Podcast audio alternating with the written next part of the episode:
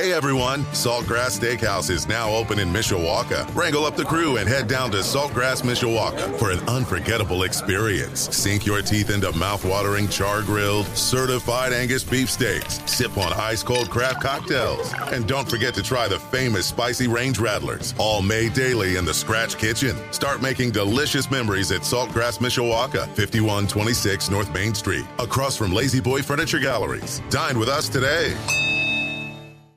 Portions of the day's programming are reproduced by means of electrical transcriptions or tape recording. This is Budweiser's weekday sports beat. Never say never, but never. I plan on leading this team with an unwavering standard. Everybody love everybody. We will call it the golden standard. And this is the standard that will drive this football program to its 12th national championship. With Sean Stiers. I like that guy. what you could do is, is you could have a barbecue on that head. Good time, you know what I mean? On Sports Radio 960 AM, WSBT. He's running down the middle by the 50. He's bare-chested and banging his chest. They're chasing him. They're not going to get him. And now your host, Sean Stiers. Right on time, rolling into Tuesday. Glad to have you with us. Budweiser's weekday sports beat lot coming up on today's show. We'll talk a little NFL draft and Notre Dame football recruiting as well. Coming up at 5.30, Vince D'Addario is going to join me in the 6 o'clock hour for Rapid Fire. So sit back tight. We got a lot going on. Two days away from the NFL draft. Round one opens up Thursday night, 8 o'clock Eastern Time in Las Vegas. Are you anxious? Are you excited? Are you ready for it? To me, it's like uh, maybe a little bit, uh, I don't know, not quite as fired up for the draft as, as recent years. I, I think it's because of the lack of quarterbacks, personally, in this year's uh, draft. But the Jaguars, number one pick for a second straight year, and uh, the Bears and Colts both traded their first round picks last year, so they don't, uh, you know, this this year's first round picks they traded them last year, so the Bears used theirs to move up to take Justin Fields, and well, the Colts they wasted theirs the trade to get Carson Wentz, who they've since traded to Washington, but uh, they will both make their picks in the second round Friday. The first picks for the Bears and Colts in this draft will be Friday when they do rounds two and three. That'll be Friday night. And then, uh, of course, rounds three through seven, or four through seven, rather, are Saturday uh, afternoon. So, first round NFL draft, and it is in Las Vegas for the first time. Pray for everyone that they make it through okay. Well, last year, the draft and Notre Dame's blue gold football game, they were on at the same time. Do you remember that? So, you know, I'm glad they that they're a week apart this year, which which they've traditionally been anyway. But last year, they shared the same weekend, and that was a lot for you know for all of us around here. You know, it's like it's just a much better from a content standpoint. You know, for personally speaking, anyway. You know, because we talk blue and gold game leading up to last week's game. We've got some more blue gold content coming out of the game. We'll get to here in a minute, but you know we've got draft stuff stuff as well now leading up to it. Again, we'll talk to Ryan Roberts with uh, some specific stuff on the draft and at Notre Dame football recruiting coming up at 5:30. But had some comments for Marcus Freeman yesterday, and I think the single most important comment that he made after Saturday's game was when he was asked how he, as a first-time head coach, can be a better head coach yeah, recruiting never stops. That's the first thing. Recruiting, recruiting, recruiting, right? Today's recruiting, tomorrow's recruiting. Every day we have to recruit. And every coach has to have that mindset. It's about we have to get the best players in the country that fit this place. And so that's an everyday responsibility, an everyday focus. Um, in terms of, of how do I become a better coach, a better coach? And I mean, there's many different ways to enhance what you do. You got to be able to talk to other people um, that are currently head coach or former head coaches, look at situational football, um, continue to look back at this spring and say, okay, where, what positions, what schematic uh, areas do we need to improve at, and then try to address them. Not not wait to fall camp as much as what can we do in June, what can we do in July. You know, you got some coaches going away, but coaches that are here, we have to all maximize the opportunities that we have to be around our players. And there you go. You know, and that first part being the most important part recruiting, recruiting, recruiting, recruiting never stops. And, you know, that's pretty much what it comes down to. Just keep recruiting. You know, they've had a couple of commitments since Saturday's game. The first commit, the 24 of the 2024 class, is defensive lineman Brandon Davis Swain. Last night they got a big commit from four-star offensive lineman Sam Pendleton. So they're on their way, and a lot of other stuff coming out of the Blue Gold weekend with all those visitors as well. And again, we'll have more on those guys in just a few minutes with Ryan Roberts from IrishBreakdown.com. One of the concerns to come out of Saturday's Blue Gold game was the kicking game. Josh Bryan, Blake Grupe, they combined to hit just one of four field goal attempts, and it's a concern that Freeman knows has to be addressed. We got to improve. That's a huge challenge, and we had a scrimmage a couple weeks ago that I think wasn't pleased, and we tried to challenge them during the week, and um, and obviously today I think we're one for four, and so I mean if we want to be a championship caliber football team, we better improve at the kicking game, and and you know then we have a muff punt that that we have to make sure that doesn't happen, and so we got to make better decisions, and we have to improve at the areas. Um, that, that need improvement and then enhance the areas that we're, we're pretty well at. Yeah, that was a disappointing thing. And, you know, they kind of, well, I mean, to put it quite bluntly, you know, they already got Grupe in the grad transfer market after he kicked pretty well at Arkansas State in his time there. He and Bryan, yeah, they've just, just both had an inconsistent spring from what we were able to see, and then other things you hear coming out of practice. You know, they're going to be adding a punter, Jon Sot. He's coming in from Harvard via the transfer portal this summer. So, you know, we'll see if they try to add another kicker. Three misses Saturday, and they were not long kicks. Bryan missed from 37 and 48. The, the 48 yarder was the longest one. And, and again, that is not overly long. You're talking about the 38 yard line is where you're spotting it, 38 plus the you know the 10 yards for the end zone. So a 48 yard field goal, not that long.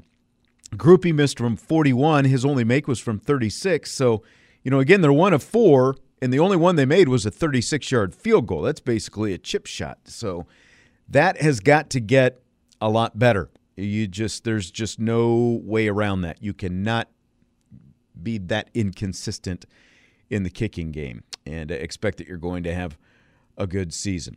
Now, one of the brighter spots in Saturday's Blue Gold game, of course, was running back Jadarian Price. Freshman early enrollee, he had one of the highlights, the 51 yard catch and run on the screen pass from Steve Angeli. Yeah, I think I said it on the air. It's just that we got, I think, 14 incoming freshmen, and, and you know, the misconception is that if you come in early, like it's going to give you a better chance to play. And, and you know what? If, if you're a guy that's going to be able to play early, you're going to come in in June or come in January. To, we're going to know. And he's one of those guys. He's going to be able to help us. And uh, you saw it from the very first and second spring practice. And so he's a guy that understands um, the big pictures in terms of the playbook. Um, he still has some learning to do, but he's a guy that can make things happen. Um, that the transition from high school to college wasn't too big for him. Yeah, yeah. I mean, he made it happen out there Saturday. That's uh, that's for sure. We saw some of that, and um, he's he's someone who's been making a splash as an early enrollee, as as Marcus Freeman was kind of alluding to there. I mean, it's obviously the reason he was able to play in the spring game because he enrolled early because he is a true freshman. Nine carries for just 17 yards out of the backfield, but eight receptions for 104 yards, and 51 of it came on the touchdown catch on that pass from Angeli. And here is Price afterward discussing that play from Saturday's game. Yeah, we practiced that play a lot over the spring. Uh, Coach McCullough actually told me I was getting out a little slow, but just seeing Zeke and those guys right from me, it was like, man, open field. So once I got in the end zone, I, I, really didn't know what to do. I was like, man, this really just happened. But just seeing those guys love on me and uh, uh, hype me up, it was it was amazing experience. So that is Jadarian Price, the freshman, and his position coach, Deland McCullough, was the head coach of the Gold Team Saturday, and it was it was interesting because talked about this last week. He made Price the second running back drafted, or the second running back he drafted, I guess. McCullough took Price as uh, the second running back off the board. Logan Diggs was drafted by the blue team. Here's McCullough on his decision to draft Jadarian Price. But as far as JD is concerned, um, I think it was shown in the in the draft what my thoughts were with him. You know, I mean, we had an opportunity to do some other things. Thought JD was doing a great job during this spring and wanted to see how he would respond, basically being the primary guy. He did a good job. Yep, responded pretty well. Responded pretty well. And again, not great, but nobody was really uh, out of you know strictly running the football out of the backfield. But between the two teams, one team averaged 3.5 yards per carry, the other averaged 3.4. So kind of tough sledding there. Give some credit to the defense and the fact that you had a you know mixed offensive lines and all that different kind of stuff and and um, you know there was no Tyler Buchner out there as well, and that would have made a difference as well. But uh, McCullough obviously you know holds Price in pretty high regard. He took him over Chris Tyree, who didn't play a lot Saturday, and he took him over Audric Estime as well. And uh, Price says his position coach, well, he was kind of dropping some hints in the days leading up that uh, you know to the to the draft that maybe he had him in his sights. You know, he just kept giving me clues. He's he look at me like JD, I'm I'm counting on you. I, I didn't know what that meant, but now I know. So uh, yeah, so he knew apparently what was uh, what was going on. Apparently there was some uh, some talk going in before that. But uh, you know, in terms of the running backs, Price really seemed to get kind of the most buzz this spring, and everything that we saw Saturday really backed that up. And you know, again, you're talking about a freshman early enrollee. He left his Denison, Texas uh, high school behind, enrolled early at Notre Dame, came in. So, how did Price feel like? How how soon was he able to kind of fit in here? Really, the third practice when we were we went uh, live. You know, just just hit. I got my first welcome to college football experience when Maris hit me in practice. So that really uh, prepared me to you know this this is real, and I'm going to go out and show what I can do. So. And again, you know, we, we were able to see that and uh, heard good things about him during practices. What uh, what practices we were able to see, saw good things as well. And here's what Price says he was able to prove this spring by being. I was very confident. Uh, some of the things I did over spring ball um, turned a lot of heads, and I'm glad that I had the support behind me and just you know keep pushing me along the way. So I may be a young guy on this team, but I'm willing to do whatever needs to be done. I'm willing to do you know whatever role I need to play in order for us to to win, and that's what it's all about. So, be really interested to see kind of what that role looks like now, as uh, you know, he's a freshman. What's that going to look like? Well, here's how he describes his game.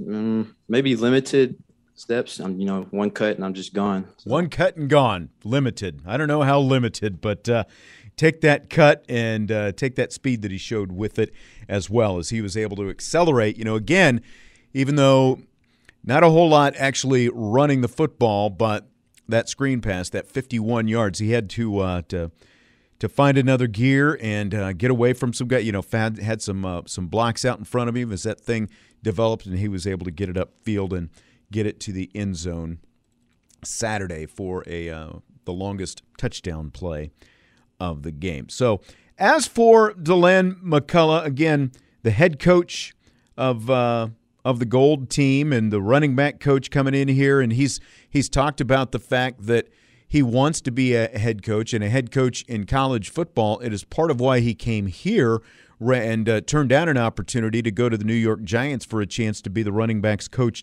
there. So here's what it meant to McCullough to be the head coach for the Gold Saturday. Well, I embraced it big time because you know that was one of the things.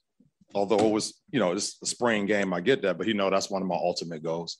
So I think you know that and some other reasons he had, it was a great opportunity for me to step up in a leadership position and um, just really command the room, get the guys on the same page, put together a plan. I ain't ever called plays before, you know, um, so I was digging into the Chiefs archive. Um, a couple of those big plays were directly from Kansas City.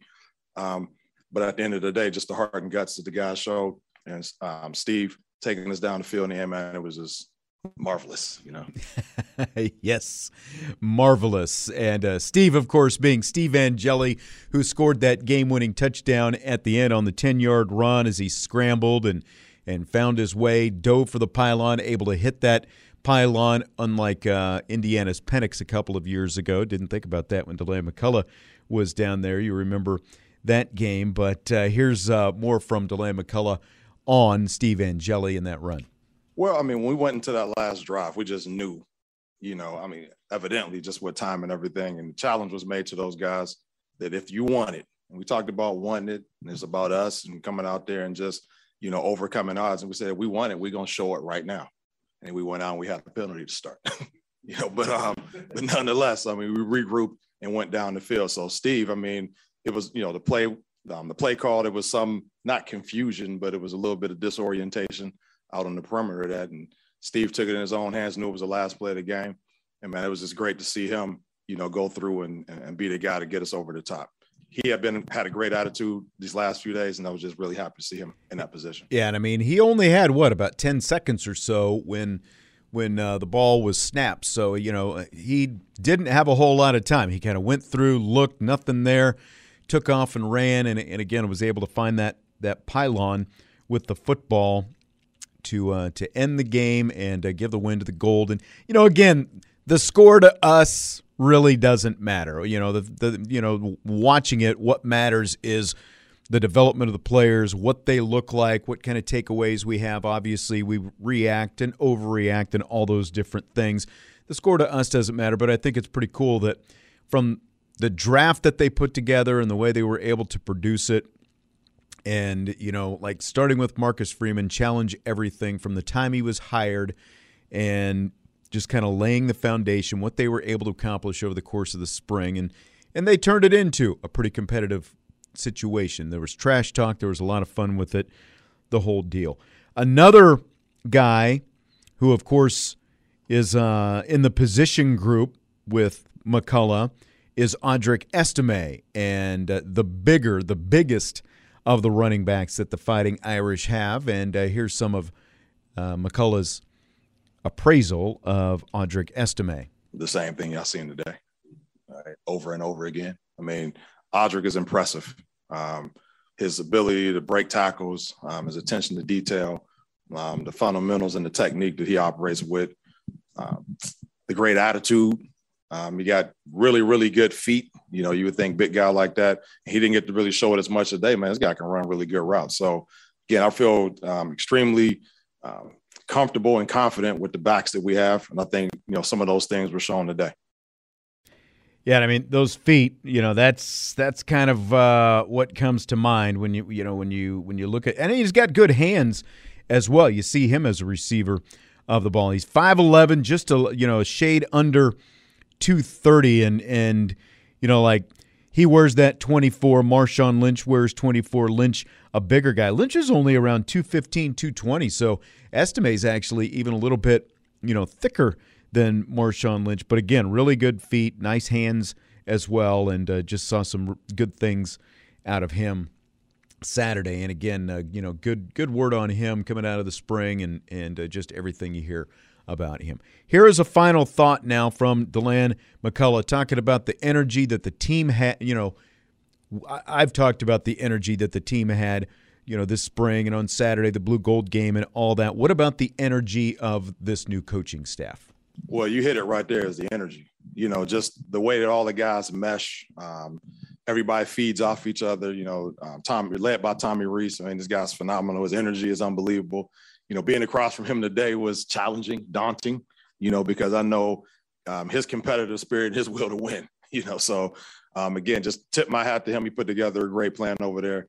Um, he knew the situation I was in um, as far as being a first time play caller, but it was a, a, fun event today. But to go back to your main question, you know, I mean, just um, great energy amongst the guys, you know, um, wanting to continue to learn, wanting to continue to grow. We're talking about challenge everything is one of the golden standards, and that's what happens in that room in a positive way. So I think you know it's great things to come as this season goes on with all of the demands we have in that offensive room. So there you go, Deland McCullough, coach of the gold team of the blue gold game the other day, and of course the running back coach as well for the Fighting Irish. Couple of uh, basketball notes: the men's basketball team got a commitment from a grad transfer yesterday, Marcus Hammond from Niagara. He's a a guard. He averaged 18.1 points a game for Niagara this past season, 43% from the field, 37% from three point range, and that's pretty important. 68 of 184. So,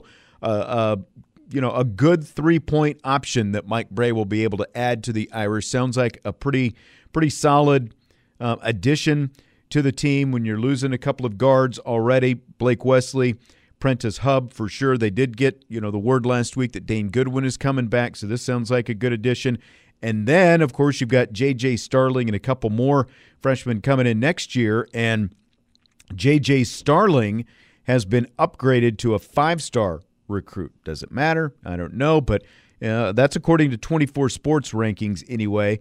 Uh, the, the, he's a six-four combo guard. He's now the number one player from the state of New York, the number five combo guard in the country, and the num- number 22 player overall in the 2022 class, J.J. Starling. He's he's from Baldwinsville, New York, but he's actually played just down the road here from South Bend last year at the La Prep School. So uh, a couple of uh, notable things there for Mike Brey and the Fighting Irish. Marcus Hammond transferring in from Niagara, shooting guard and then J.J. Starling, the top recruit in next year's class, is uh, the number one player now in the state of New York and the number 22 player overall in the class of 2022 next year. So a couple of uh, good positive things there for Mike Brey and the Fighting Irish.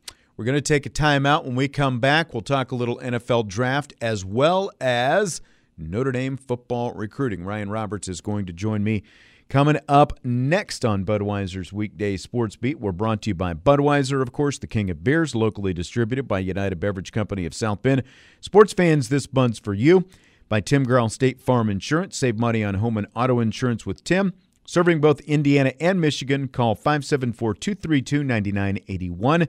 Barnaby's of Mishawaka and Granger, serving our community while serving Michiana's most favorite pizza since 1978 and the Food Bank of Northern Indiana. Hunger is a story we can end. Find out how at feedindiana.org. NFL Draft Talk and Notre Dame football recruiting is next on Budweiser's Weekday Sports Beat. Budweiser's Weekday Sports Beat continues on Sports Radio 960 AM WSBT. We're two days away from the NFL Draft. We're just, what, one, two, three days removed from the blue gold game. A lot of recruits, or uh, yeah, recruits in for the weekend. So we've got a lot to talk about today with Ryan Roberts from uh, IrishBreakdown.com as well as RisenDraft.com. This has got to be about the busiest week of the year for you, I would imagine, huh? I, I mean, it's it's always busy around draft time, and then when you add in all the uh, blue gold game, um, you know, stuff. You know, we, we me and my wife actually traveled down with the baby to just That's be right. there in person. That's right. Yeah.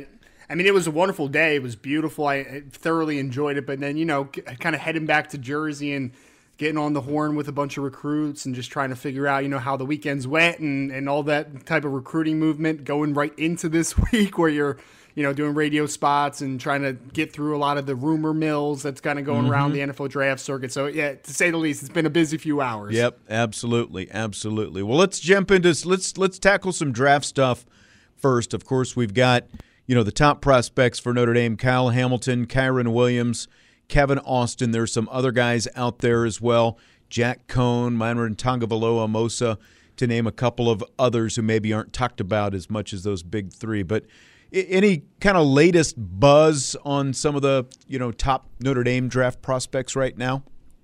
Yeah, I talked to somebody that's very close, um, connected to the NFL, just to try to get a feel, you know, if I'm kind of on the similar wavelength. And for the most part, everything's pretty consistent. I'll say just some quick notes that I have. Kyle Hamilton is still viewed mostly across the league as a top 10 player in this class. So okay. I know there's been kind of a lot of conversations. You know, could he fall out of the top 10? Could he be the 11th pick to the Washington Commanders? Could he fall below that? I think there's a good chance that he still is somewhere in that top 10, kind of number 10 to the New York Jets being a little bit of his floor to a degree. But I, I would I will say that there were a couple teams apparently that did drop him out of the top 10 because of the 4.5940. You know, and sure. I, I, I would push back against that a little bit, you know, because last week obviously we talked about what the context of that 40 is, but I think for the most part though, Kyle's stock has kind of stayed relatively the same going into the process. So that was good to hear. Kyren Williams is a player that, I mean, last week when I talked to you, I, I think I mentioned, you know, I, I, think fourth round range is probably a good spot for him. I was told that uh, the majority of the teams, a lot of teams, have third round grades actually on Kyren huh. Williams. Now, that doesn't necessarily mean he's going to go in the third round. That just means that that's where they value him. And, you sure. know, obviously you're going to have the you know the you know the value of the running back position and how that goes into the evaluation. But another good thing to hear, you know, some teams have fourth round grades on him, but he is well liked across the league because he brings a baseline as a really good pass receiver, as a running back, and a good blocker. So a guy that I think is going to play a lot of football on the next level, and I think that he has a chance to sneak into day two somewhere, somewhere in the third Okay. round. Okay. The surprise one, I, pr- I guess, to a degree, I thought Kevin Austin was firmly in third or fourth round conversation. I was told that a lot of a lot of teams still have late round grades on him, um, so he might not actually go in that fourth round range, dependent upon. I mean, it only takes one team to really fall in love with a player, so. Right.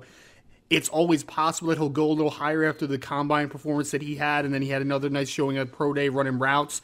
But NFL teams are still kind of doing their their homework on him and the due diligence because the, I mean, to be very honest, the, the tape did not quite match what the athletic profile would suggest. So he's a guy that might not go as high as some people maybe would think at the moment, just based upon his combine performance. Jack Coan is, uh, I think he's a safe draftable player. I'm told most most teams have mid round, mid to late round grades on him. There are some teams that obviously question the upside. You know, is he a starting quarterback long term? Most likely not. So that might drop drop him down a little bit. But I, I would be very surprised at this point if Jack Coan is not drafted um, this, Okay. this weekend. So, and the last guy that that we talked about, you mentioned a little bit in the intro, Myron T- Tagovailoa Mosa is the is the last guy that has received some draftable hype um, of the Notre Dame crew. So there are, is a large variety though to him. Yeah, to a degree. exactly. Exactly. There's there's some teams that have early day three grades on them, and there's some teams that have UDFA. So there's everything there in between. So my sources believe that there's a shot somewhere maybe in the fifth round, sixth round, somewhere in that ballpark, depending on when kind of that second and third wave of edge rushers comes off the board. But I, I just think it's just such a deep draft that I wouldn't be surprised if he goes UDFA. I wouldn't be surprised if he goes sixth or seventh. He's I think he's really kind of a fringe player to get drafted at this point. You know, Ryan, we talked about some comps for Kyle Hamilton last week. Is there, uh, you know, maybe a a pro running back or two who you would comp Kyren Williams to? It, you know, anyone off the top of your head? Yeah, I think that a couple comps I've seen out there, some people like James White from New England, who's obviously been a really good pass receiver for them. I've heard even some people say he's maybe not as explosive, but an Austin Ekeler from the LA Chargers is a guy. A guy that I really think, though, Sean, that he reminds me a lot of is Devonta Freeman, who was, you Okay. know, a really good player for Atlanta for, for a few years. He's kind of bounced around the last couple, but I just really like the kind of similar running styles. You know, they're a little bit of shorter, stockier backs. They have really good contact balance, and there's nothing flashy about him, But I, Kyren just strikes me as somebody that is going to get an opportunity in the NFL. People are going to kind of paint him as this just third down specialist. And then he's going to be a Phillip Lindsay type, where like he rushes for a thousand yards early in his career. Like I, I just, I have kind of learned not to bet against Kyren Williams because the kid's competitive nature is just unmatched, man. Like you can't, you can't, you can tell me he runs four six five. We can quantify that all you want.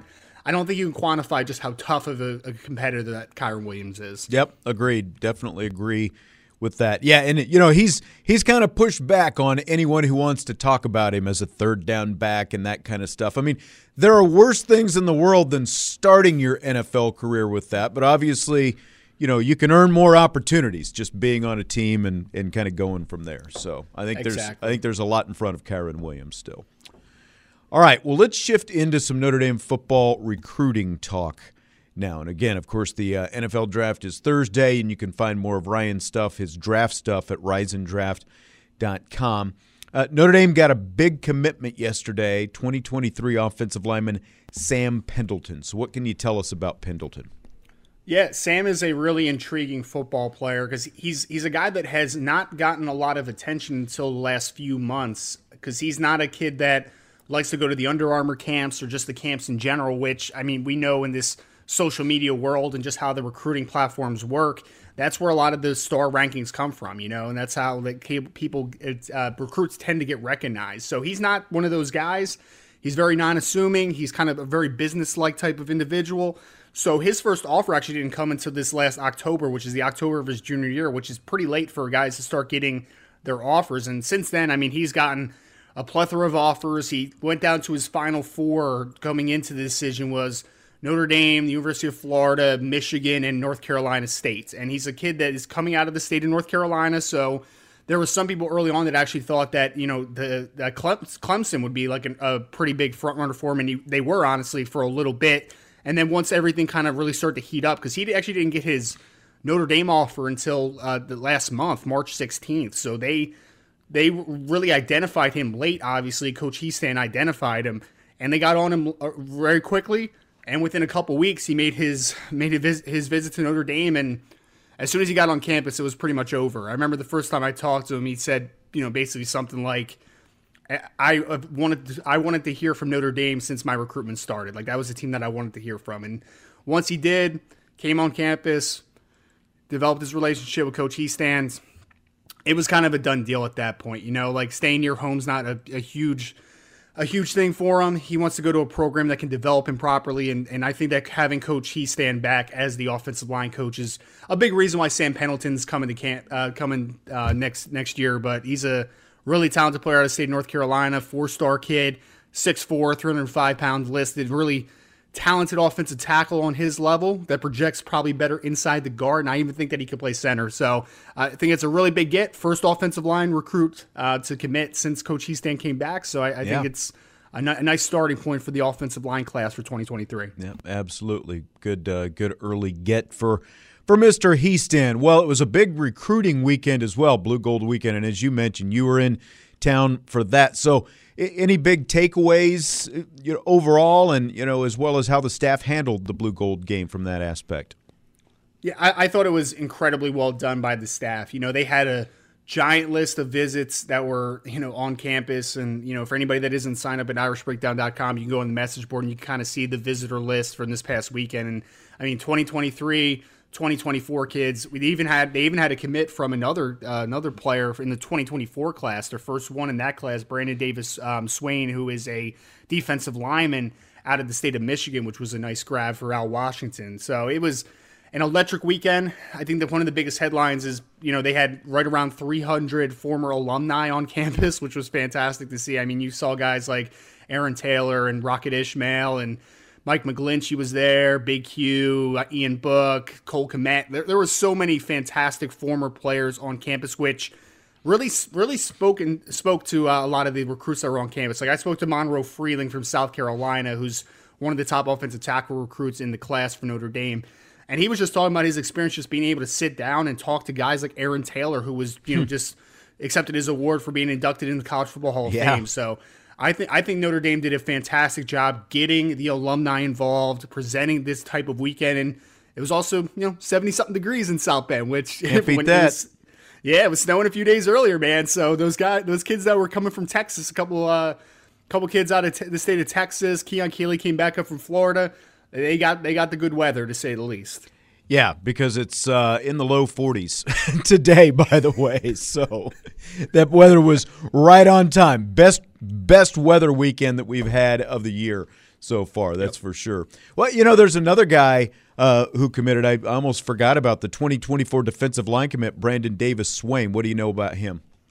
Yeah, he's a really intriguing player. Um, apparently, he has a pretty good relationship with Khalid Kareem that came out of the university, uh, came out of the state of Michigan. Excuse me.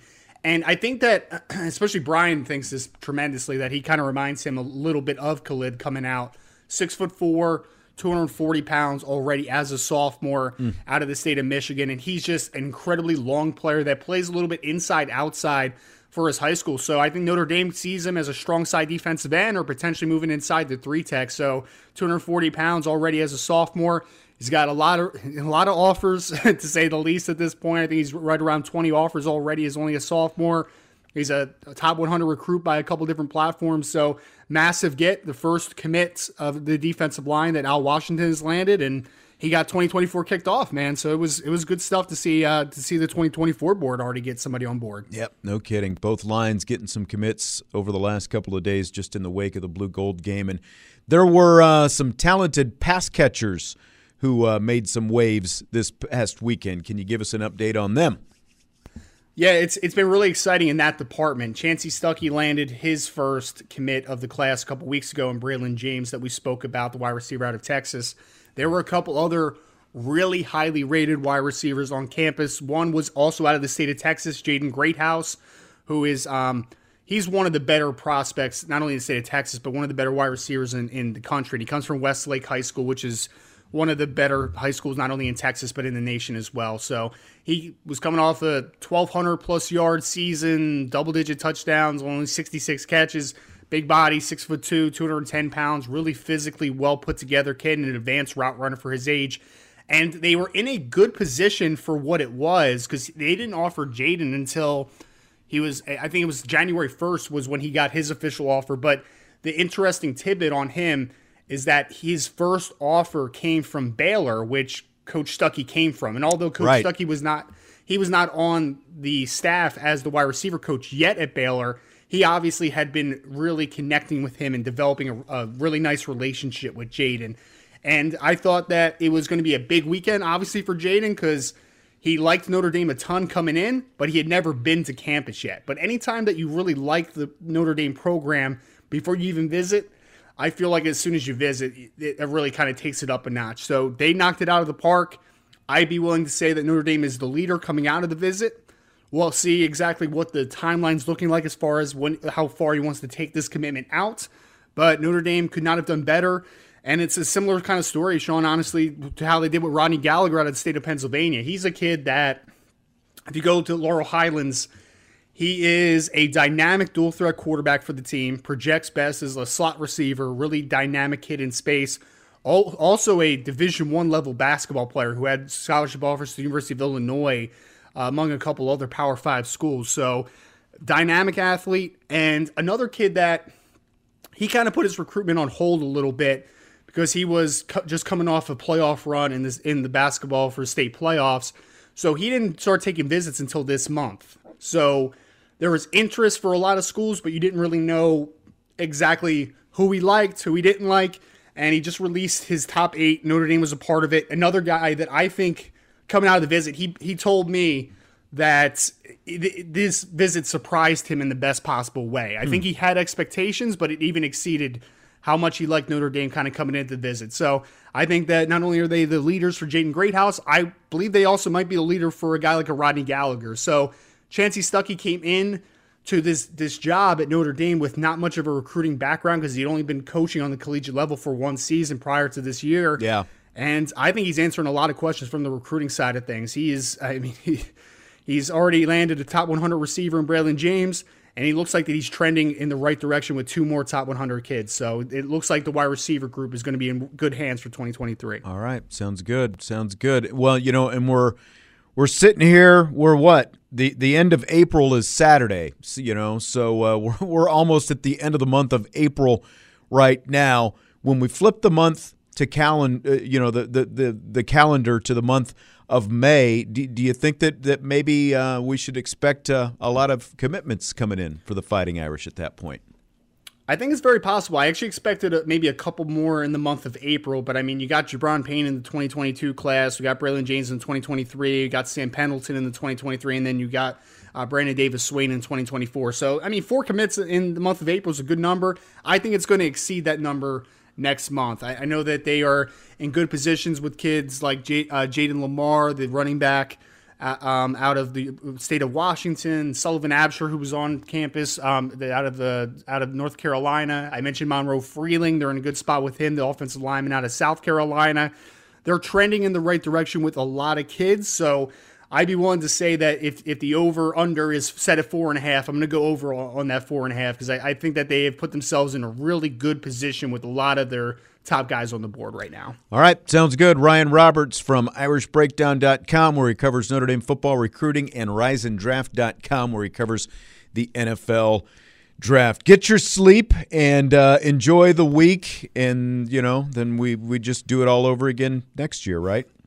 Absolutely, man. Rinse and repeat. Thank you so much, Sean. Appreciate it. All right, absolutely. Ryan Roberts, IrishBreakdown.com and RiseandDraft.com. We'll take a time out when we come back. Talked a little um, Notre Dame men's basketball in our last segment, and the Notre Dame women got a uh, a transfer who is coming in now as well. We've talked about them and the fact that they had three players enter the transfer portal. Now they've had someone who's going to be transferring in. I'll tell you who that is coming up next on Budweiser's Weekday Sports Beat.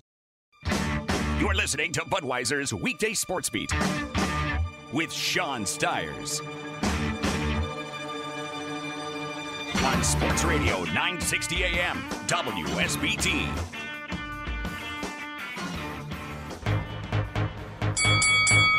Who wants to have some fun? Rapid Fire starts now on Sports Radio 960 AM, WSBT. And now your host, Sean Stires. Along with Vince D'Addario tonight, Rapid Fire and Budweiser's weekday sports beat. Vince out and about, going from one place to another. Are, are you actually paying the tab right now for your dinner? tab already paid, and meal about three quarters of the way through. Oh, nice. Very nice. Yes. Okay. All right. Where I'll be utilizing the mute button to chew. Don't worry. Okay. Where are you headed today? I'm headed to New Prairie for Ah. yet another high school track meet. All right. Well, I hope the cell phone reception sticks then. Well, as you I was thinking about that as you mentioned it, and when we were talking during the break, and I was like, you know what? I think I'm going to stay in the South Bend area until seven o'clock. you got some time. Okay. All right. Good deal. Yes. Bundle up out there because it is not nearly as nice as it was Saturday. That's for sure. So Uh, not even close to Saturday, but at least the sun is out, and so it doesn't That's make true. it quite as bad. That's true. Uh, but yeah, it's still pretty stinking cold. We just got done with practice, and uh, I'm glad that I'm indoors at the moment. Yep, I don't I don't blame you. I don't blame you.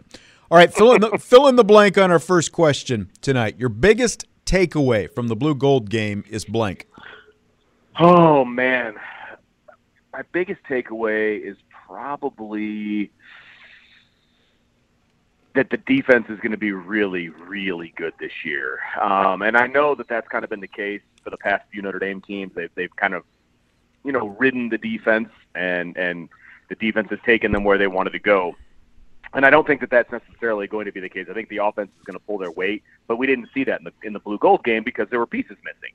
You know, pretty significant pieces. Yeah. And uh, but the defense, on the other hand, man, they are going to be so fast and they're going to be so athletic and they're going to be flying to the football. And I think this defense is going to be just so much fun to watch.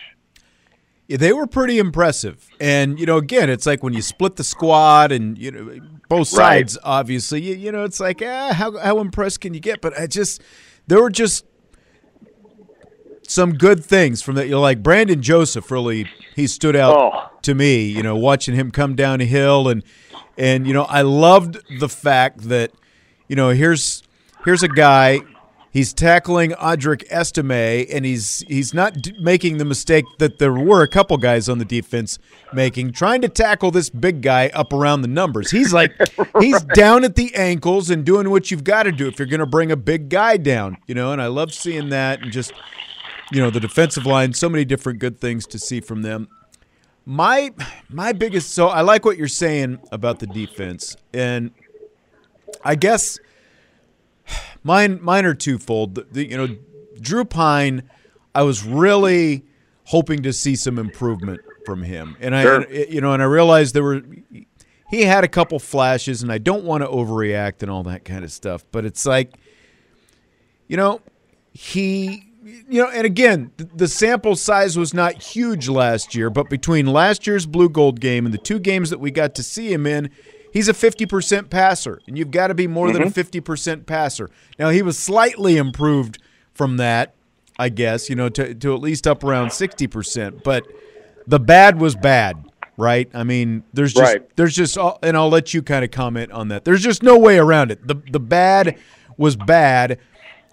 Two interceptions and just the erratic nature of, of how he was throwing the ball, especially early on. That was that was not good from a guy who is essentially one snap away from being on the field at any given time next season. Well, and I think that's what got people so, you know, up in arms, I guess, Notre Dame fans about the quarterback play on Saturday. Because, look, Drew Pyne had an opportunity, a really good opportunity on Saturday to just kind of keep people at bay, Right. if you will. You know what Right. I mean? Just tell everybody to relax. I got this. You know, maybe I'm not going to be the starter, which I don't think anybody believes that he will be. But, you know, if something happens, I got this. And I don't think he did anything to really help his cause, uh, so to speak. Now, I will say this.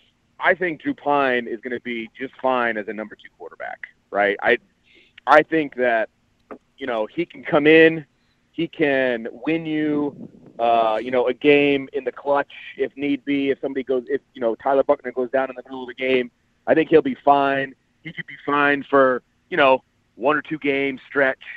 if if it's more than that, then I think you know you're going to have some issues. Um, I don't think Drew Pyne necessarily can get you. You know, he's not gonna be able to go to the horseshoe. I don't think and lead this team to No. victory. I, don't- I don't think No. that, right? And I don't think that he can beat Clemson, for example. But No. there's plenty of stretches in this schedule that he can win for you. where he should right? be adequate enough, especially Absolutely. if especially if the offensive line is as improved Yep. as we think it should be by then, and the running game is something that he can Yes. lean on more. That's exactly right. And will it be as dynamic of an offense with Drew Pyne at the helm? No, it won't. But there's weapons that he has at his disposal that he will be able to utilize Yeah. and be successful with, right? I don't think that was necessarily the Drew Pyne that we would see in a real game, but at the same time, he didn't do anything to quell the worries of the Irish faithful. Yeah, I mean- right? I mean, he just didn't. the the biggest thing you're looking for from Drew Pyne is, you know, again, one, be a little bit more consistent throwing the ball, but most importantly, and and along with that, make the layups, you know, because like, and that's what we were talking. Darren and I were talking about this when we were broadcasting the game Saturday. Like he had the little short pass where the guy is, you know, like a body length away from him, and he's all over the place with that throw. It's like literally the definition of just make your layups, make the simple Right. plays, and he wasn't able to do that. But but even on top of all that, don't make the fatal flaw. And the two interceptions, obviously, being the fatal flaws. You just can't have that. You don't, you don't have to be the guy to go out and win the game. Just don't be the guy who makes the mistake that's going Right. to lose the game. You know, that's essentially what you're looking for Absolutely. from Drew Pyne. No, absolutely. And I, I think I do feel moving forward that he could be that guy. I just, it, you know, he was in a tough spot asking him to be on both teams and all of these different things, but at the same time, it was not his best outing. No. And now people are like, they got to go to the portal. They got to do this. They got to do that. Look, if Tyler Buchner's healthy, they're going to be just fine. Tyler Buchner's an elite quarterback, and I still believe that with Yeah. everything that I believe, right? But, you know, Drew Pyne's going to need to be better. There's no question about it. Well, Drew Pyne's my biggest takeaway, and and kind of a one B maybe situation. I would I, I I we've taken. I think everyone kind of you take kicking for granted, and uh, you know you're you're the father of a kicker, so maybe you can speak to this even more. It's I I was not ready for it. You know, again, it's it's one day, but the things that we heard, you know, coming out of spring practice, this kicking game has been pretty inconsistent. And I think we saw what we've been hearing about, you know, on Saturday. And that'll lose you a game, you know, that'll lose you a close game. They, they've got to be much better kicking the football through the uprights than what we saw when, you know, a 48 yarder is the longest that we saw out there, you know, the longest attempt. That is not, you know, that's you're kicking from the 38 yard line on a 48 yard attempt. It has got to be much better. And I'm wondering what they're going to do to address that. You know, they've already obviously brought in one guy through the portal. You know, like do they go out and look for another guy even? I don't know. Well, I don't think there is anybody out there. I mean, that's that's the thing. You're you're getting to the point where there's not going to be a bunch of kickers in the portal that are clutch. You Yeah. know what I mean? That those kids are are either the number one kicker on their team or they're going to the NFL. Like that, you're you're just not going to be able to go out and find that. And I I agree with you. Like again, nothing that happened on Saturday made me feel good about the kicking situation. No. The place kicking situation, I will say. The punting situation. Look, the, the kid who's going to be the starting punter isn't even on campus right now. Yeah. So, you know, people need to take a breath on the punting, but the place kicking, I, you know, in practice last year and then in the, what we were able to see in the spring, I thought Josh Bryan did a pretty good job. He was very accurate, uh, strongest leg, but he was very accurate, Mhm. and that betrayed him on Saturday. There's no question about that. Yeah. And I and I thought the little guy Grupe had a had a a good leg. I mean, the ball just explodes off of his leg, but I mean, it just wasn't true, you know, on Saturday. So they're going to have to figure something out. I, I thought that they were both going to be able to battle, and the best man would win the job, but. Man, I, I would hate for them to, you know, lose the game because they can't kick a field goal. I mean, a 48-yard field goal should be automatic at the D1 level. Period. Yep, I completely agree. I completely agree, and it was not automatic Saturday for for anybody. Let me ask you this, and I'm kind of springing this one on you because I usually Yeah. shoot you a list of, of the questions that we're going to ask. This is something talked about here recently. This idea was floated, and it kind of came up from the athletic. Um, you know, about a week or so after Notre Dame announced the Tennessee State game, FCS game, and all that. And the idea is rather than playing your, you know, basically your inter squad scrimmage at the end of spring, play your FCS games at the end of spring. So you uh, you, free up a week. You know, like if you're going to play an FCS team, it frees you up a week during the season. So, like, you know, you have a second bye, and there's all this talk about now playoff expansion is not going to happen in the near future, but more likely than not, it's still going to happen at some point. But what they're saying is play it at the end of spring so you remove a game, you know, from your regular season, gives you an extra, you know, so like you could have two buys if you wanted to, depending on, you know, what your how your schedule lays out. And you're also putting a game at the end of spring, like a real game at the end of spring. So you're not just playing, you know, a scrimmage. And you could also schools could could sell tickets for this thing, and you and it also kind of gives everybody some real college football product rather than just scrimmages, practice games. What do you think of this idea?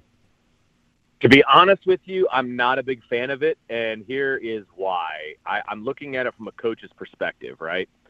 And the end of spring, you are still missing a bunch of guys that made your team, okay, or that are going to make up your team in the fall. So you could look at it from this point of view. You lost a bunch of seniors, right, that 14 practices ago were on your team and were probably big contributors to your team. And then some schools are really going to be dependent on some incoming freshmen or transfers that aren't going to come in until summertime. So the team that you have on the field in April could be a completely different squad Sure. than you're going to have in the fall. And so I just don't know that go. No, no, look, Notre Dame. I don't care who it is. If you're on scholarship at Notre Dame, you should defeat, you know, An FCS a- team. An FCS team, Yeah. right? I mean, so I'm not necessarily saying I'm worried about winning the game or losing the game. Okay, that's not what I'm saying at all. I'm just saying it it would be almost a disservice to me, in my opinion, from a coaching standpoint, because you're going to have guys out there that may not even be out there in the fall because you just have massive holes. Like, for example, the punter, right? They don't even have a scholarship punter on the Yeah. roster right now. And now, again, that's not going to be the difference between a win or a loss. Shouldn't okay? be the difference. Um, Should not be the difference. it should not be the difference. But there's going to be some incoming freshmen that aren't going to get here until June. We'll say Tobias Merriweather, for example. He's going to be a contributor on the depth chart at wide receiver, and he'll probably be a contributor on special teams as well, right? Um, and that's just that's just one example. But I, I just you, you know you're not going to have your full squad. You you may only have 75 scholarship players or 70 scholarship players. And again, I'm not worried about Notre Dame losing this game, but it's just from a coaching standpoint, it's not the team that you're going to be putting on the field in the fall. So it'd be it would be weird to be one and zero going into the summer with almost a different team than you would see in the fall. Yeah, and I'll, I'll be honest. I was I was more into it before I saw Saturday's game than than I am right now. And now again, now again, this you know this is split squad, so you didn't have you know like a first team unit against a second team even, or you know, so it was sure it sure. was straight split squad. You know, so like from an offensive line standpoint, if you actually had Right. the full offensive line, I think things look a lot better just, you know, in your ability to run the football. But you also Sure. had significant guys who were not playing, you know, like Avery Right. Davis has been out because of his his knee injury. Um, at- Jarrett Patterson. Yeah, Jarrett Patterson is out right now because of now again against an FCS team, Zeke Correll should be fine at center. Absolutely. You know, but um, you know, Joe Wilkins is out, obviously. Cam Hart is out. But like from Notre Dame, like if you use Notre Dame as the example, they're in transition right now because you've got a new coaching staff, or you know, you've got a new head coach, you've got all these coaches. So like would you really want to have to play a real game at the end of spring rather than an exhibition game with you know just all these different variables and then like you said, they don't even have the real punter. They've got issues at kicker because you just lost a guy who's been kicking for what the last three years or, or whatever it is, you know, at this point.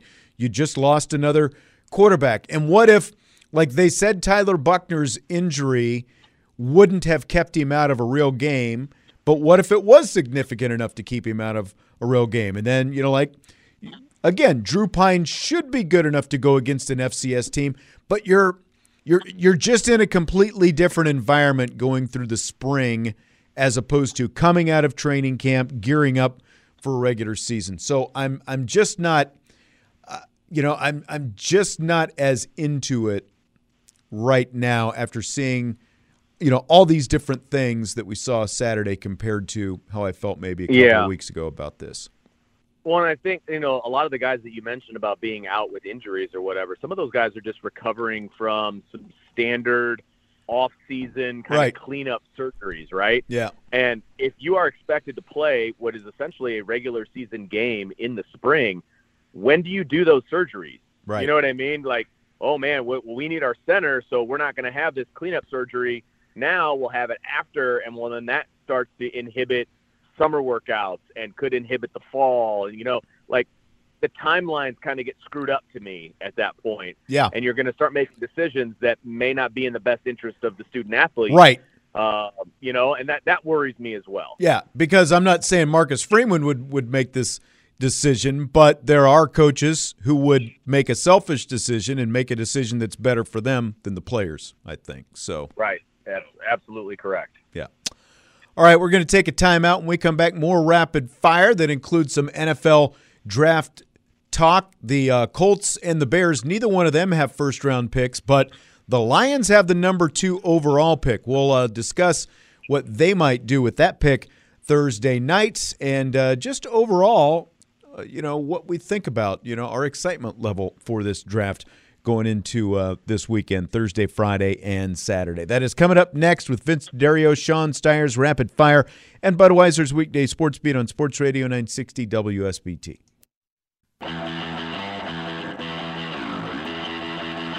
Budweiser's Weekday Sports Beat and Rapid Fire continue on Sports Radio 960 WSBT. About an hour from now, South Bend Cubs baseball pregame at 7:15. They're at Quad Cities tonight, and the forecast is looking good. It's a little bit warmer than it is here, but uh, sunshine out there, so looking good to uh, get that game started on time tonight. NFL Draft Thursday, first round. Vince, scale of one to ten, rate your excitement level for this week's draft.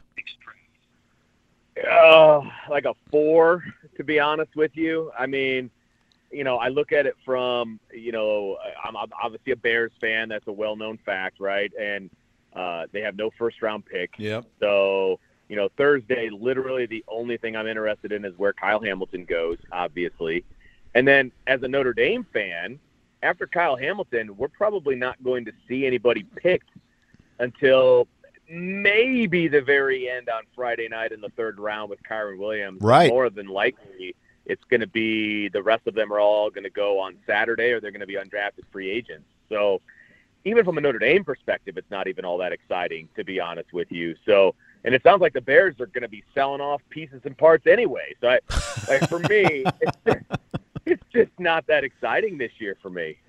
No, I, I I completely agree. You know, as a Cowboys fan, at least I had, you know, my team has a pick in the first round, but they're picking down at 24th. You know, it's again one of those typical years, good enough to make the playoffs, but good enough to bow out in the first round, you know, and have a, you know, a pick low enough so you don't have a good first round pick and that kind of thing. But I just think this is a bad quarterback draft. And, you know, quarterbacks generally drive the buzz on the draft, and there just is none. So, you know, mine, just all those things that you said, plus the fact that there are no quarterbacks, I put it, yeah, like in, in your range. I'm a three or a four, even. There is Yeah. just no buzz because there are no.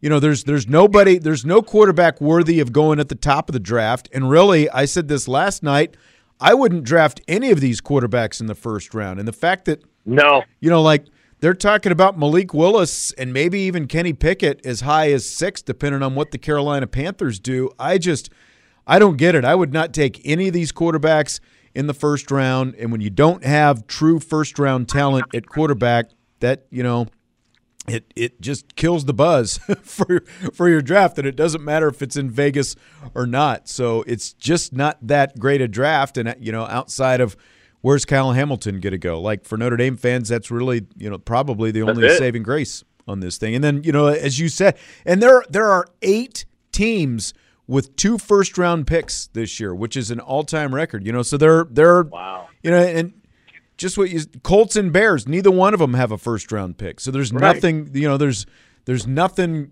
great for this area that's going to come out other than where Kyle Hamilton goes. And so hopefully he doesn't plummet like some Notre Dame guys have done or that would really kill the buzz for the draft Thursday. Yeah, I mean, I don't think there's any way he goes out of the first round. Obviously, No, But I don't think I don't think he's going to fall that far. But yeah. Yeah, the, the first round takes forever. I So, know. You know, I mean, if he doesn't go in the top ten, you're still looking at a couple hours in. Yeah, that's exactly right. That's exactly right. Well, the Lions do have the number two pick in the draft, and two players who have been projected to them are Michigan defensive end Aidan Hutchinson and Liberty quarterback Malik Willis. So if you were the Lions, who would you pick? Well, you know, I guess, I guess if you're the Lions, it depends on how much faith you have in Jared Goff. I mean, Jared Go- Jared Goff. I mean, you, you obviously you got him in the trade, you know, from the Rams that sent Matt Stafford to win a Super Bowl, and you know, I thought that he was at, at the very least he was serviceable last year. I think if you put some guys around him, I don't. The offense wasn't the problem for the Lions last year. I will say that the offense was not the problem. It was the defense. So depending on how you're trying to build this team, I think they need. I, I almost think they need to put their whole draft towards the defensive side of the ball. Uh, to be honest with you, and if that's the case, then I guess you got to go with Aidan Hutchinson and start building around him on the defensive side of the ball. I, I think Jared Goff can, at the very least, get you to next year where the quarterback class is a little bit better Right. um, and you might have a better opportunity to get somebody. Look, Malik Willis, I'm sure could be a very good quarterback, but you are projecting with him like as much as anybody at this point. I Exactly. mean, he's from Liberty, for goodness sakes, right? And again, he may be great. He may be, and maybe the Lions will regret not taking him. But at the same time, I feel like Aidan Hutchinson is about as sure a thing as you can get just from his pedigree and his dad and you know what he's been able to do. He seems like a pretty good guy off the field. Like I think you're going to be in pretty good shape, and not to mention the fact he went to Michigan, so going to you know the Lions is not Right. a bad situation. I, I just think that that's a home run pick uh, at that spot for them right now. Yeah, I think that because of what you just finished up there about Hutchinson, it at least one he's he's a legitimate top of the draft type of guy. Whereas with Malik Willis, you're projecting and trying to figure out, you know, you know, it's like to me there's there's too much of the Trey Lance situation with Malik Willis to be taking him this high. Like Yeah. if, if you were taking him at the end of the first round, it's like, okay, then you could think about something. And the Lions actually do have a pick at the end of the first round. Like if, if they if they picked him if they took him with that pick, this you know, the the one later in the first round, that's a different story. But up here at number two, Hutchinson is the guy with the actual legitimate credentials to be taking that high. He's a Michigan guy, you know, born and raised in Michigan. He went to Michigan. So, on top of the fact that he's got the talent, it also gives you someone you can build your defense around.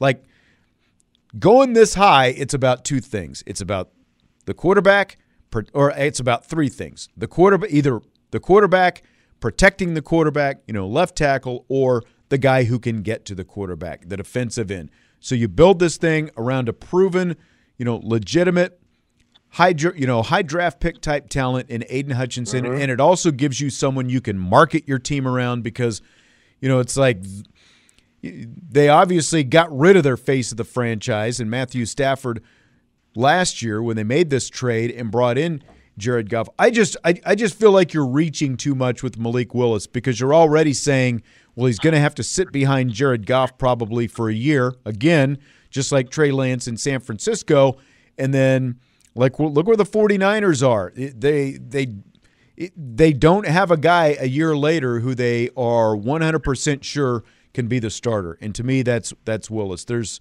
sure there's a lot of upside in athleticism, but I just if you're the Detroit Lions, I don't I don't think you want to be taking a guy at number two based on upside. You know, you you want someone who's, Right. who's a proven commodity, commodity, and that's what you get with Aidan Hutchinson.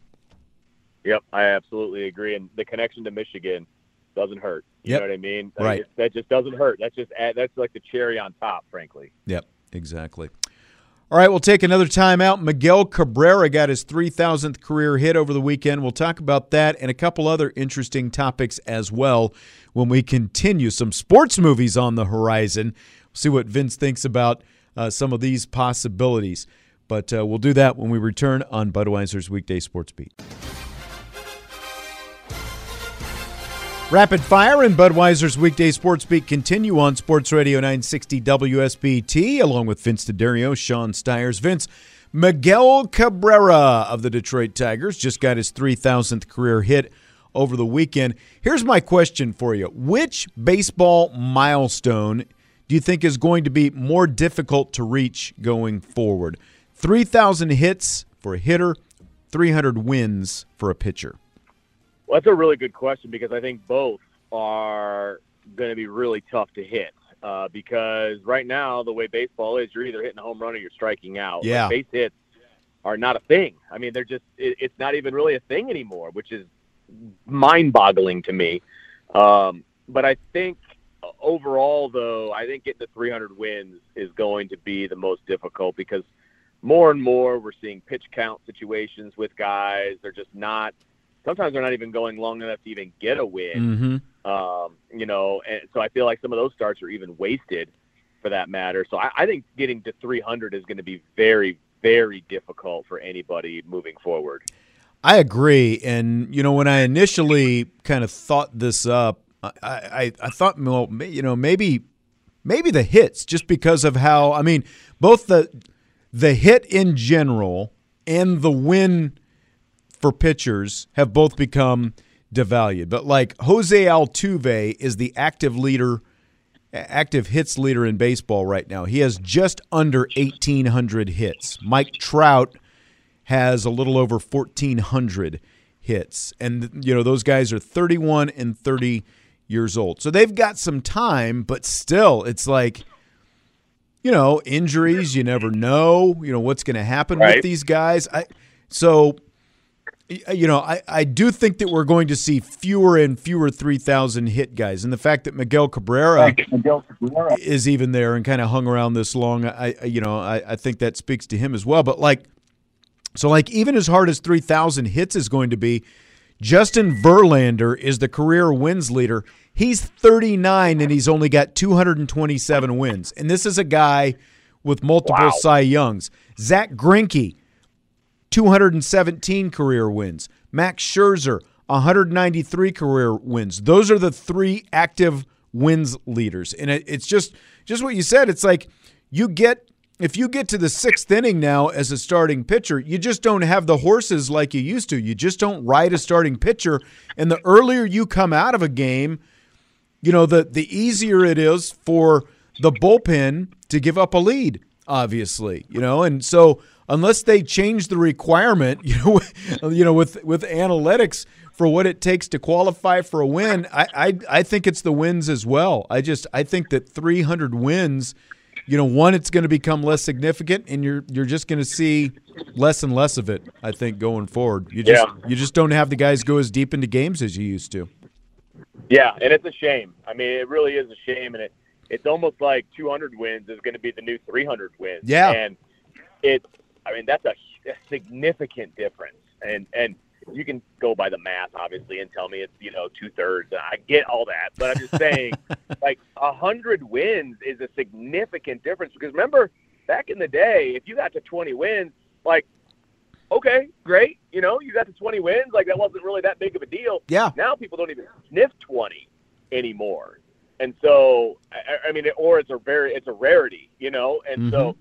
getting to 300 is going to be extremely difficult, and I I'm going to be very surprised if we see it happen again. Yeah, I mean Max Scherzer's a Hall of Fame pitcher, and he only has 193 wins at the age of 37 Right. right now. Right. Right. And, Exactly. you know, I mean, you know, we were just talking about Cabrera and the Tigers, and it's it just dawned dawned on me. Verlander and Scherzer, of course, former Tiger teammates, and they're both going to the Hall of Fame and you know with other teams right now. So Tigers fans, I know, got to be really happy about that. All right, right. There are three, at least three sports movies in the works. Here are three that I've just heard about in the last few days. One. Jane Fonda's making a movie about a group of women who go on a road trip to see Tom Brady play in the Super Bowl. Apparently, it's based on a true story of when Brady and the Patriots played the Falcons a few years back. Two. Okay. Angelo Pizzo, who made Hoosiers and Rudy, is making a movie about the first Indy 500. And three, Matt Damon and Ben Affleck are teaming up. This isn't as much a sports movie, but it's related to sports, I guess. But they're teaming up to play Nike executive Sonny Vaccaro and Nike co founder Phil Knight. So, which of those three interests you the most? Oh, baby. I tell you, um, I can tell you which one interests me the least. Okay. And that would be the Jane Fonda to watch Had a feeling. Tom Brady. that that's definitely third, it's a, and it's a distant third. Uh huh. Um, the the one with with Matt Damon and Ben Affleck sounds interesting uh, as far as you know the origins of Nike and all that. That that sounds interesting to me. Uh huh. But I'm going to go with the proven track record of Rudy and Hoosiers, and I'll go with the second one about the original Indy 500. Uh, is I believe what you said. Um, that that's where I'm going to go. I, I think that could be really good. Yeah, see, if if it wasn't Angelo Pizzo and the connection Right. with him making Hoosiers and Rudy, that might not interest me as much, but there's I, I do at least have a little more interest because of the fact that he's involved with that. And I mean he's right. He's made two classic sports movies. I kind of lean toward the Damon and Affleck because Okay. you know, like it's they just did that movie what a year or so ago about the knight or whatever, and it's it, it really kind of fizzled. That was their first collaboration since Good Will Hunting. But this, like the whole the you know the origins of Nike and the fact that you've got Vaccaro, Phil Knight, the fact that they're going to be in it, Ben Affleck is going to direct it, and you know Affleck has had his his share of misses, uh, you know, Oh, in, yeah. in terms of acting, but his direct you know when he's direct you know like i met, we were talking last week about the movie argo for example when we were talking about winning time and all that. And uh, that movie ended up getting i don't think i don't know i can't remember if the movie got you know best picture but or the screenplay definitely did but he's done better as a director so i like him as a director and i like the the damon affleck combo so i lean toward that one myself Very nice. I I'll go with you. Okay. Last question tonight. An estate sale was held this past weekend to sell Alex Trebek's belonging. Trebek, of course, the uh, the late Jeopardy host. So if you could buy, or well, for example, you could buy one of his robes for two hundred and fifty dollars, or you could Hilarious. even you could even buy his light fixtures as long as you were willing to remove them yourself. Apparently from his house, which is interesting. What like would they would they turn the electricity off for you, for example, to remove the light fixtures? I don't know, but my my question is: There a celebrity or athlete whose stuff, you know, like you know, like if you could go to an estate sale of some celebrity or athlete, whose stuff would you want to buy? Is there anyone who would do it for you? You know, this is a really good question, and I know that there's a lot of people out there that love this kind of stuff. Uh-huh. They, they, you know, they, they want to have, you know, the the napkin that somebody used Right. or something along those lines. Like that has never done it for me, Sean. Like none of that stuff has ever done it for me.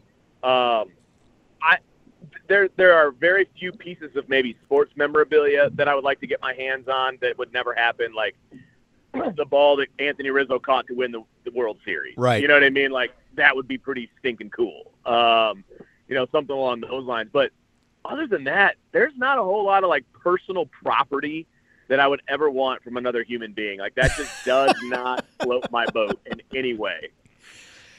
I'm the same way. It's like I, you know, it's like, how cool, you know, it it it wouldn't be that cool to go. Yeah, I've got Trebek's robe, you know, back in.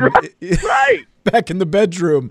You want to see me Like, wear I was wait, I was waiting for you to tell me like his mustache comb or something like that. Yeah, you know what I mean? exactly. exactly. It's like, do I, you know, do I really, do I really want, you know, like Jerry Lewis's letter opener, you know, something like that? It just, it would not be that cool. I'm like you. It's like the sports memorabilia. is, You know, there's plenty of guy. You know, like, oh, if I could have Gary Carter's Game Six World Series jersey, you know, or something, you know, or- or, like you said, you know, like the ball, you know, that Anthony Rizzo caught to win the, you know those kind of things, yeah. But just to have some random item from some deceased celebrity or ball player, that just doesn't do it for me. You know, like, you know, I just, I just don't think it would be that. You know, like even if you had a frame picture of, you know, something, you know, from from, you know, some guy's wall, I just. I, that doesn't do it for me. The sports memorabilia No. I could go for, but like you said, I don't have that kind of money.